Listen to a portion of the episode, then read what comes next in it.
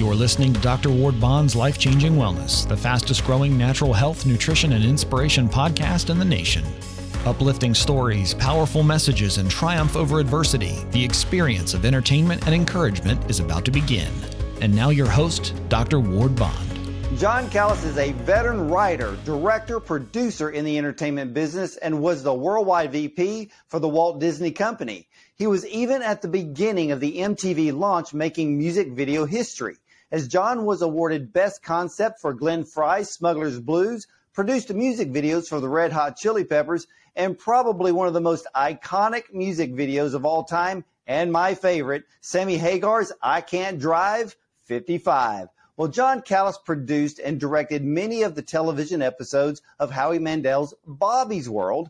And as for major motion pictures, John's works can actually be seen on live-action teasers for Ransom with Mel Gibson, Dennis the Menace with Walter Matthau, Body of Evidence, The Golden Child with Eddie Murphy, and Glengarry Glen Ross with Al Pacino, Jack Lemmon, Alan Arkin, and a young Alec Baldwin, as well as title sequences for The Two Jakes and A Few Good Men with Tom Cruise, Demi Moore, and Jack Nicholson. But a book could literally be written on John Callis' film accomplishments, but we're here today to talk with John about his very personal memoir, When the Rain Stops, a must-read if you have been traumatized, abandoned, battled depression, and or ever had thoughts of suicide, and even attempted it. Today, ladies and gentlemen, there is hope. So let's welcome our very special guest today, John Callis. Welcome to the show, John. Thank you, Dr. Bond. Nice to be here. Thank you. Now tell us, why did you write your memoir, When the Rain Stops? Well, it was actually a journey to be a cathartic journey because I wanted to start to understand what happened in my life. Quite often, the perception of what you think happened and the reality is quite different. So I decided to start journaling, and I handed it over to a therapist. And the next session, he literally started crying, saying, I don't know how you got through life. So I thought, maybe I got to keep writing this journal, and maybe other people can benefit from it. So was the book overall, was it great therapy for you? The book, as far as therapy, was fantastic. I mean, to be honest with you, it was very painful to write. And quite often my wife would come by the office and she'd see I would just be crying like crazy. And she said, are you okay? I said, yeah, it's hard because I want to really relive it as the child, not as the adult. And that's what was the difficult part. Yeah, John, as I read your book, my gosh, even the first chapter was very painful to get through. Not that I lived any of those episodes or situations in your life, but to read it and knowing that it is true and to see that it all started as a child. I mean, at 12 years old, you were on a train from New York City to go to military academy in Virginia, and you watched your mother turn away as she got smaller and smaller as the train left. I mean, what were you actually feeling at that very moment? That's a great question. As she turned away and got smaller and smaller, I felt like I was being completely abandoned, completely unloved, and I could not understand why my mother hated me so much. And it wasn't until years later I found out the truth. Now, was the feeling of being on the train by yourself, and I can't even imagine the thousand thoughts you must have been dealing with, and you talked about some of those in the book, but you also had two other siblings. Did it seem odd to you that you were the only one on the train going to military school and your brother and sister basically got to stay home? Yes. With both of my brother and my sister, I often looked and said, why am I such a bad kid? Why am I being sent away and they get to stay home? And then I thought, well, maybe I just am not loved. Maybe I'm not part of this family. Maybe everyone does hate me. Maybe the world just abandoned me. And, It was terrifying. It was very difficult for me to sit on that train to go from New York to Virginia and have to confront the fact that maybe, in fact, I was a bad seed. And it took years for me to realize the truth. You know, as your book starts off and you get on the train, and all of a sudden, from that moment, and as the reader is going through your life story, there's a lot of anger there. And that anger seemed to really come out immediately on that train ride to the military academy, and really didn't, you had anger for years? Yeah, I think the anger on that train was just a culmination of everything I was feeling: abandonment, loneliness, depression, anxiety. And honestly, the anger really started 10 days after my third birthday when my dad died. And I was just angry at the world, angry at God. I gave up my religion. I said very explanatory words about God. And I just lost everything. I lost hope. I lost faith. And I just got really angry at the world and started acting up like crazy. Yeah, you know, John, one thing I've learned that a lot of people who do get angry with God and yell at him just out of complete anger and frustration, he doesn't mind that at all, because I think he's just happy with the fact that you're talking to him, and opens up a door for him to make his move. But we'll get to that later. But I understand that you had a lot of, I call them very traumatizing situations at military school. But then after military school, you went to a private school where you were bullied and eventually attempted suicide. What happened? Well, after I got released, I'll call it, from military school, I thought, finally, I'm going to get out of military school. I'll go to a private school. I can hit the reset button. Life's going to be beautiful. And so I walk into the school. The first day I'm in the lounge, we'll call it, and the 6'2" guy came up and said, "Hey, I understand you went to military school." I said, "Yes, I did." He goes, "Did they teach you how to kill?" I said, "Well, yeah, of course they would, but I don't actively use it." He said, "Stand up. I want you to fight me and kill me." I said, "Look, I'm not into this. I'm not into fighting. I'm into peace." And for the next 3 years, he spit on me, pushed me, bullied me. And I just refused to engage in fighting, because I knew if I lost my temper, it could potentially be a repeat of what happened in my childhood. And I didn't want to go through that trauma once again. So I chose to let him do that for a long time, about 3 years worth. You know, as I was reading the beginnings of your book, of the time you spent at military school. And then I think, to me, the most traumatizing story was the kid that, let's just say he didn't hang himself. And that, to me, was very hard to grasp. And I know you were telling the truth without a shadow of a doubt of that episode. So, ladies and gentlemen, when you read the book, When the Rain Stops, there are things you're going to read, and you're going to need to take a moment to ponder. I will tell you that right now. But life isn't always a bed of roses. And John, knowing that traumatizing situation with that young man, and knowing what really happened, did you start feeling that anytime you wanted to, let's say, cry out for help, nobody was around to believe you? Nobody was around to help you. I mean, what mechanism did you use to get through that time before you ended up in private school with another bully standing in front of you? Trying to get through those type of traumas, honestly, I had no answers. I was just completely lost. The gentleman you were speaking about in military school, he was the first guy I ever met that had long hair. And we would have multiple conversations all night long about what the peace movement was. And so finally we came up with a plan that I was going to run away from military school with him, join the peace movement, and I was going to become a hippie and live a much happier life. And one morning I was going out of my room to go to the bathroom to brush my teeth, and I looked up, and it was an open quad. So that, you know, there was no roof. It was just railings, like a prison almost.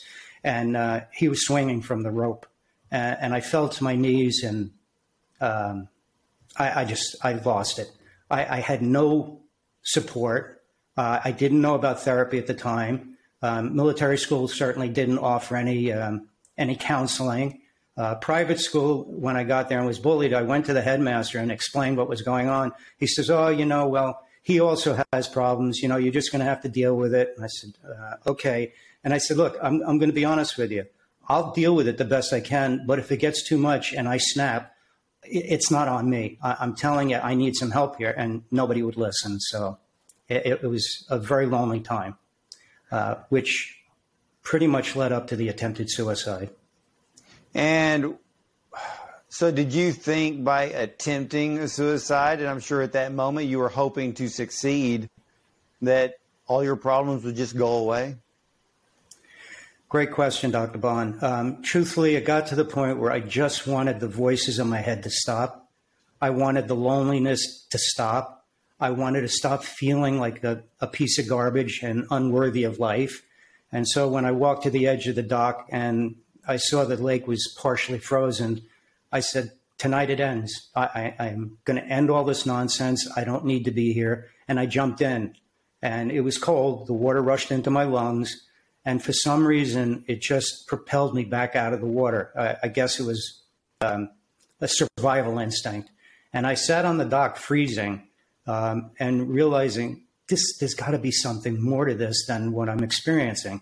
I have tons of questions, no place to ask them, and I don't know what to do.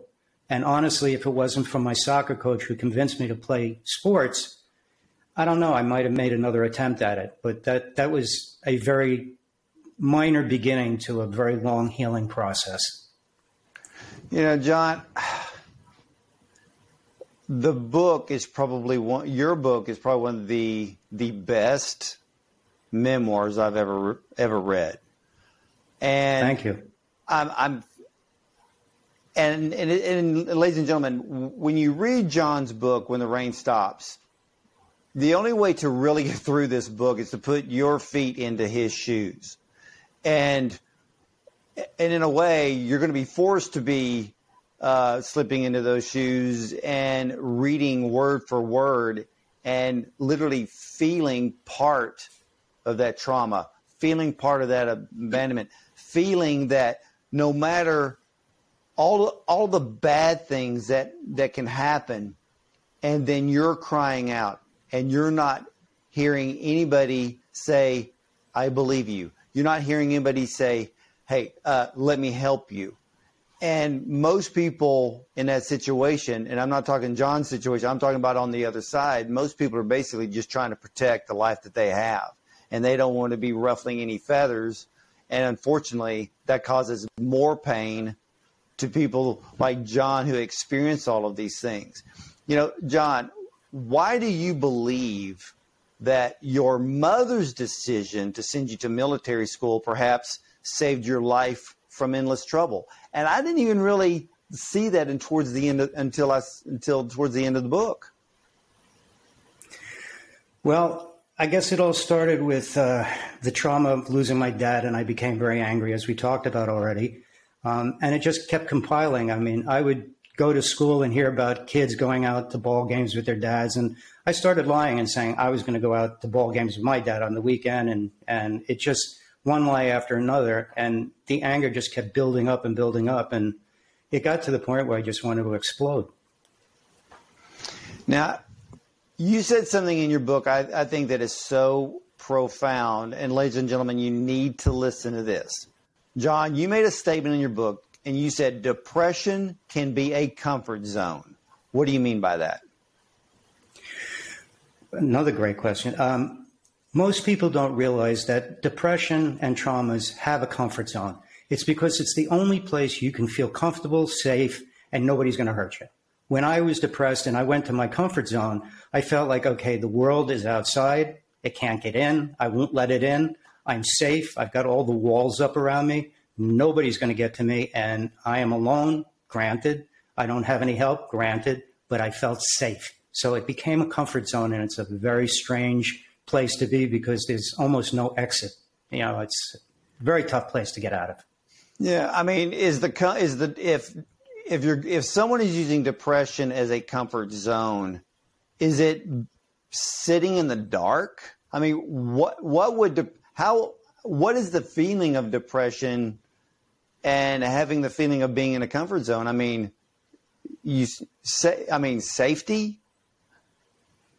It's absolute safety in the comfort zone. As far as sitting in the dark, that is the typical view that people have of somebody curled up in a ball in the corner in the dark covering. For me, it wasn't like that. I could be in a bright, sunny room and I'd still be in a very dark place, primarily because I found that regardless of where I was, as long as I was alone and nobody around me to hassle me, bug me, or bully me, I felt safe. And it could be in my dorm room, it could be a walk in the woods, but at least it was a safe place where I didn't have to interact with anybody. I didn't have to listen to anybody's nonsense. And I found a quiet place for me to be safe.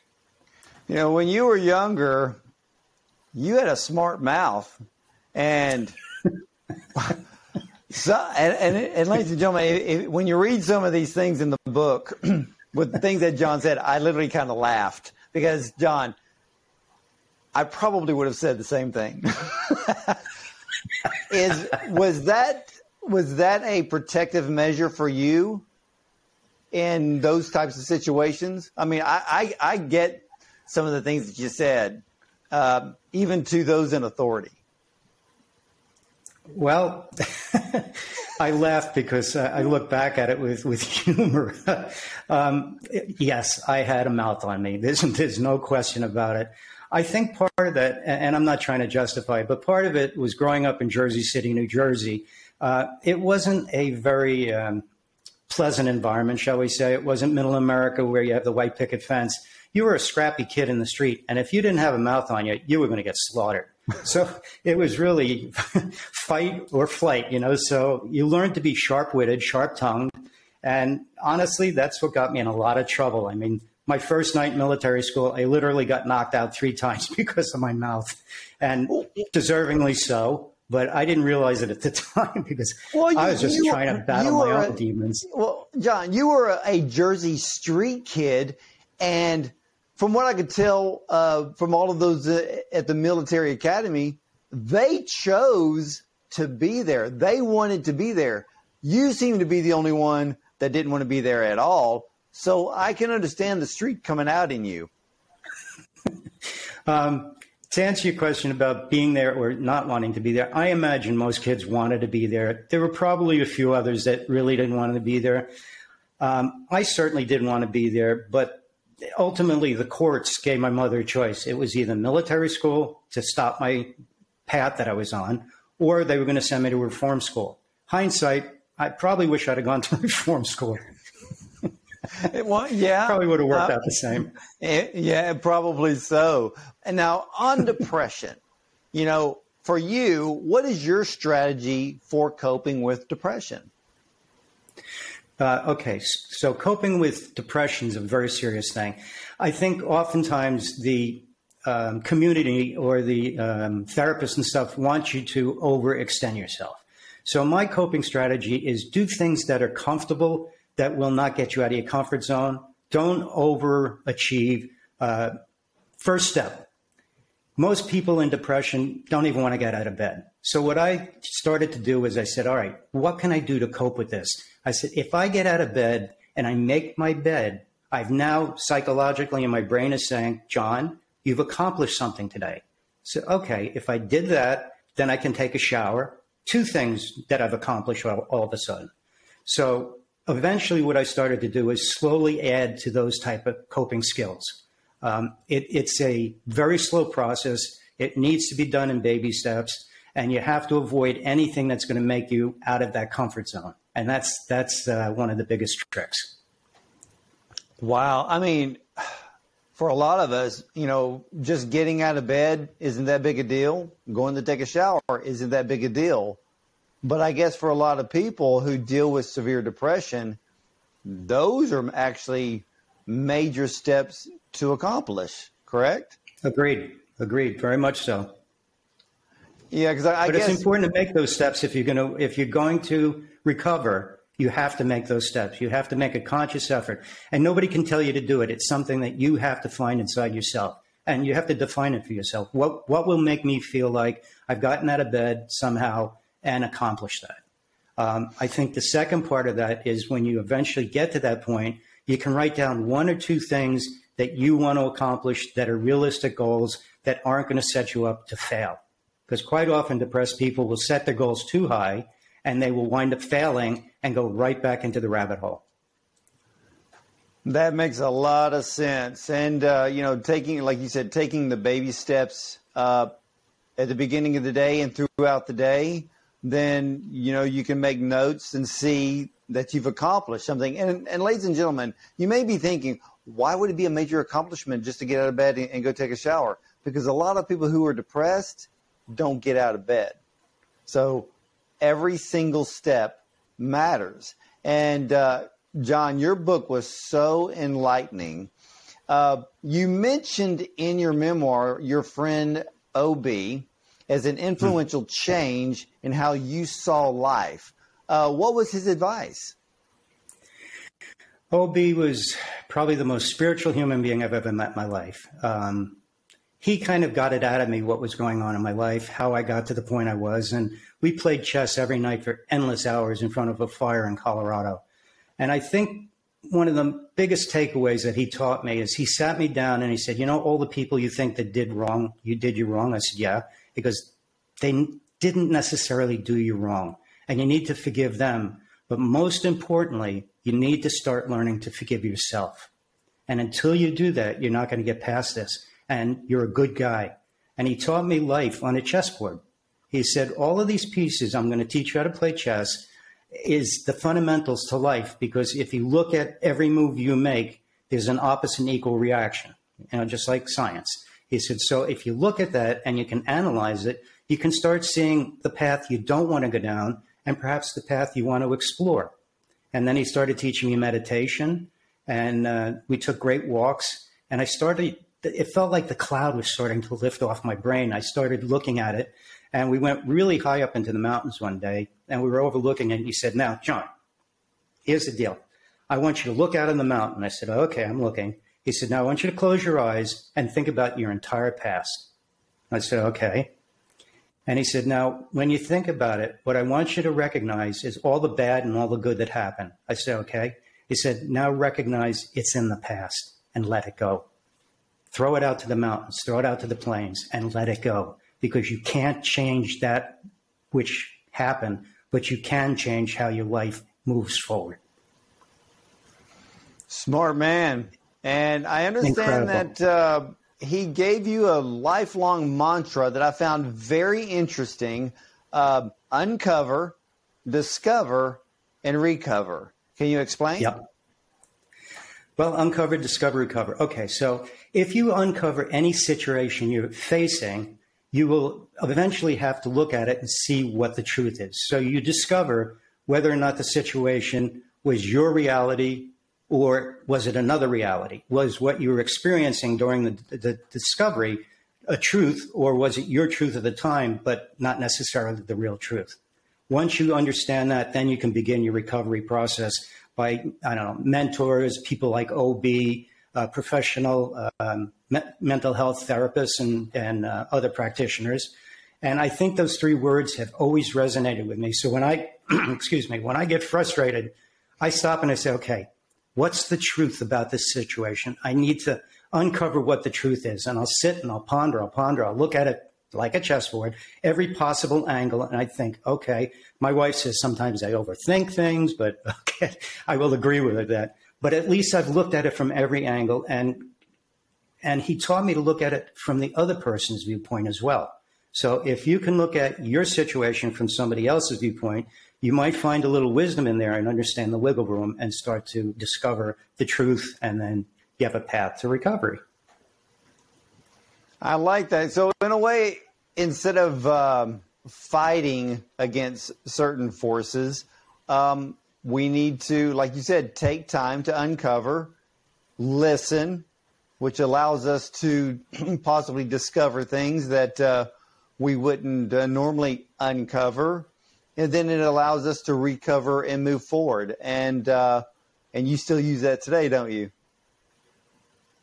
I think what you just said was very important, the word listen. I was not one of those people that would listen, which was primarily how my mouth got me in a lot of trouble. And once I started to learn to listen, I started hearing a different thing than what I was perceiving. And that's a tough thing to get to. But once you get there, you start thinking, okay, Instead of me thinking about what I want to respond to the conversation, why don't I forget that, put that aside, and listen to what this person's saying to me and try to grasp the meaning of it instead of me trying to interpret it so that I can then respond to it in my clever mouth way. And that was a big turning point for me. So I learned now to not think about an answer, but to listen to the question. Yeah, I talked to, this was years ago, I talked to a counselor once, and we were talking about anger. And he explained to me, he said, let's say that somebody comes to you and asks you a question. Take a few moments and ask yourself, is this something that I need to respond to now? Or can I respond to it 15 minutes from now? Or is it something that I can respond to tomorrow? He goes, that way, if you give yourself a few moments of thought, most of the time you won't let your mouth overload and possibly say the wrong thing. And so that leads me to the next question. How do you change a negative thought into a positive action? Well, a negative thought will certainly throw you in the wrong direction. For example, to turn a negative thought into a positive thought. Let's say you say, I was really stupid when I did X. Okay, you've now done two things. You've told everyone around you that you're stupid, and you've put yourself down. Not really a good model. So instead of saying I was really stupid about that, you might want to say, okay, here's the situation. There's a learning curve in here someplace. Let me look at it, try and learn from it, and then talk positively about myself. Now, you don't walk around saying I'm a genius like we know some people do, but you just start to look at how words are powerful. You know, in any relationship, you say something that's wrong, you can't take those words back and it could have caused hurt. Well, the same is applicable to your own life. You don't want to put words out there that are going to hurt you and then have people perceive you the way you told them how to perceive yourself. I like that. You know, as you were talking, the thought came into my mind that instead of having a negative reaction to something, or like you said, if we know that we made a mistake, we don't call ourselves stupid, which I absolutely, we do not call ourselves negative names, but to find something positive.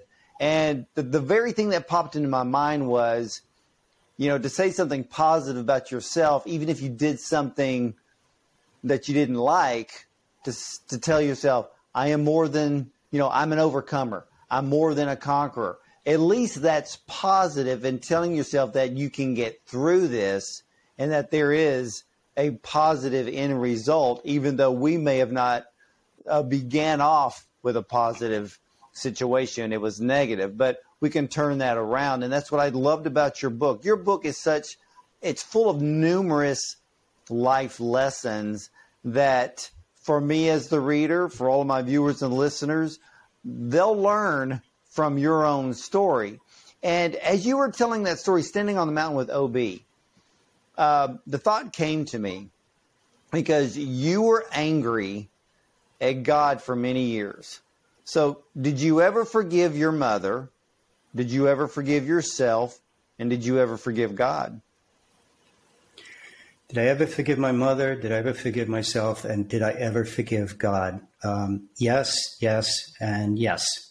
And one of the most cathartic moments in my life was when I sat my mother down and told her the night that she put me on the train, and she turned around and I told her exactly how I felt. And she burst out crying, and I held her. I said, Mom, why are you crying? She goes, John, I turned around because I couldn't stand putting my 12-year-old son on a train and feeling like I gave up as a mother. I felt worthless. And I looked at her in a whole completely different light, and it goes back to uncover, discover, recover. I now finally understood from her viewpoint what was going on the day she put me on the train. And it wasn't about abandonment. It was for my own good, A, my mouth, B, she was working. At the time, she was just starting to get into a new relationship after my dad. And she was struggling, trying to keep food on the table. And she just knew that there was not enough support to manage the kind of person I was, homework, behavioral, all the other types of things. And she had no choice. And we talked for endless hours. And I said, Mom, I need to ask you questions about my dad because they're unanswered and it's really hurting. And she said, I'll make you a deal. And I said, okay, what's the deal? She goes, I will answer any of your questions tonight for as long as you want, honestly. But you have to promise this is the last time we talk about it. And I said, why is that? And she said, because it's too painful for me. And again, a moment triggered in my head. And I thought, I'm hearing my mother for the first time talk about my dad in that vein.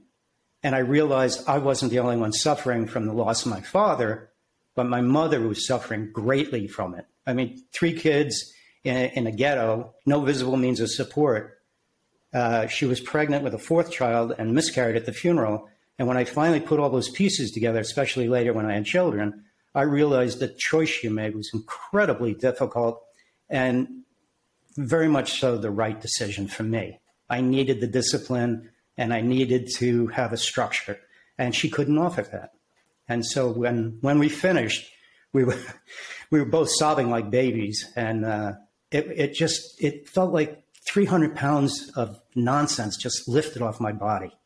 And I knew I couldn't go back and fix the damage I had done in the relationship with my mother and I, but I could, moving forward, love her unconditionally. Now, as far as God, I came to terms with God because I started my meditations and stuff, and I thought about God and I said, he hasn't been all that bad. He hasn't given up on me because somehow he keeps throwing these things at me to grow. And somewhere along the line, I had a dream about Jesus, to be honest with you, and he came to me in my dream, and the short conversation was, I'm not giving up on you, don't give up on yourself. And after that, I reestablished my faith, and it's been very helpful for me. Now, I'm not saying everyone has to believe in God. You can believe what you want, but as long as you believe in something, that's what you need to focus on. Wow. John, my goodness, you know, your book came full circle from being 12 years old, being put on a train and watching your mother disappear into the night. And then the story you just told it. And as I was reading your book, I was like, you know, it's almost like that was your second mountaintop experience, where you were letting it go and keeping it and just say, hey, the past is the past. But now you're understanding what that past held, and you finally heard truth, and that really set you free. Yeah, I think that's very much true. I mean, where the path led to is I decided that I wanted to make a transition out of theater into the film business. And so I applied to a college called Occidental College and was accepted into the program. And I got there, and of course I thought, okay, here we go. Yeah, I mean, college graduate, nothing's going to change me now. I'm confident, I'm strong. And about 3 months in, the class said, well, you know all your answers. You were a professional theater guy, so why are you here? And I thought, oh, God, it's starting over again. And I had said to them, look, guys, if I knew everything, I wouldn't be sitting in this classroom. I'm here to learn like you are. And then one night when I was living in Venice, I looked out at the lights and I started crying and saying, I'm a complete failure. I'm not going to get anywhere in life. And I fell on my bed. I started crying. And something inside of me just snapped and it said, what are you doing? Pull up your bootstraps and shut the up and get up and make something. So I jumped up and I looked out and I said, I'm going to own you one of these days. I'm going to own you. I'm not giving up. And I went after it with a vengeance. I came up with every possibility to market myself. I was driving around town for endless hours trying to find a job. And finally, when I got my first break, I thought, okay, everybody is concerned about working for the big guys. Somebody has to work for the big guys, and it's going to be you. So let's find a way to do it. You know where you are now. You know where you want to go. Let's tear it apart. So all of a sudden, I had a mental process that just wouldn't stop me from being successful. Wow. You know, that reminds me of the section of your book, which I found pleasing was when you were in military school and you got to be part of the drill team with the rifles, and right. you know the term better than I do. And you poured everything into that, and you used that as a way of escape, but you learned, and it helped you gain a little bit of confidence, correct? Was there something there that translated later on in the life, like you were looking out over the lights in Venice? Yes, the drill team was – I'm going to be very candid with you.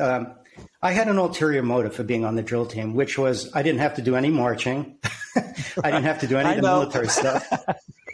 So I got to be free. And by the way, by joining the military drill team, all of my demerits were every demerit counted as an hour of either exercise or marching in a circle because you were a bad boy or something. They said, we're going to wipe it out as long as you show up every day. And I thought, okay, I got so many demerits. I set a record in this school. So, yeah, I'll take it. And so the drill team guy, instructor, saw that I had a skill. And we worked and worked. And then I'd go back to my dorm with my M1 rifle, and I would practice for endless hours. I said, I'm not going to fail at this. I can't. I don't want to go back to that nonsense. And when the competition happened, I became the fourth best drill cadet in the school. And from there, I was given a squad, and I started finding a discipline. Now, your question is very interesting because even though I had a horrific experience there, the one good thing that came out of military school is if I need discipline, I can always close my eyes and say, okay, what do I need to do to be disciplined about this and attack myself or any other situation and turn it into a positive, healthy, smart decision? And for that, I thank the military school. Now, a lot of other kids had a great experience there. Mine just was not that good. But I did have a takeaway that was great. Yeah, it's almost like there's that little glimmer of hope even with the drill team. And it's to me, as I was reading your book and then the story you just told, it's almost like it came back into the adult version of you. And here you are giving it all you got in the very beginnings of your amazing film career. I mean, ladies and gentlemen, the way I look at it, you can do all things. And you've got to make that choice. John, what would you say is your greatest asset to help trauma survivors? Well, my greatest asset to help other people suffering is the fact that I speak their language. Having gone through it myself, I can relate to it. I understand it. I'm more experiential than clinical. I'm not a therapist. I'm not a doctor. So I don't offer that kind of help. But what I do offer is a place to be heard. I listen. If they ask me questions, I try to help them. On Instagram, I put out, this is what I do. I'm a mental health advocate. If you need help, please let me know. And a woman reached out and said, can I talk to you? So I got on the phone with her, and I spent an hour and a half talking to her. And at the end, she was crying, saying, John, I feel like my deceased mother channeled because everything you just told me, she would have told me.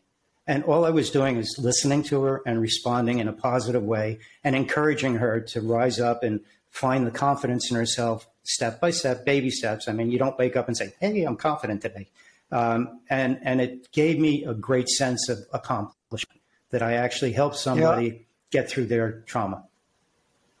Yeah, and I think, and you said it again, I think the most important word there when it comes to trauma survivors, they simply want somebody to listen.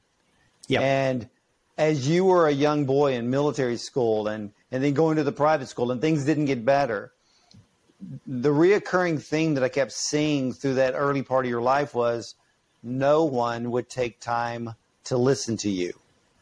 And when it comes to trauma survivors, whether it's children, teenagers or adults, it comes down to having that one person that will sit there and listen and offer them at least the belief.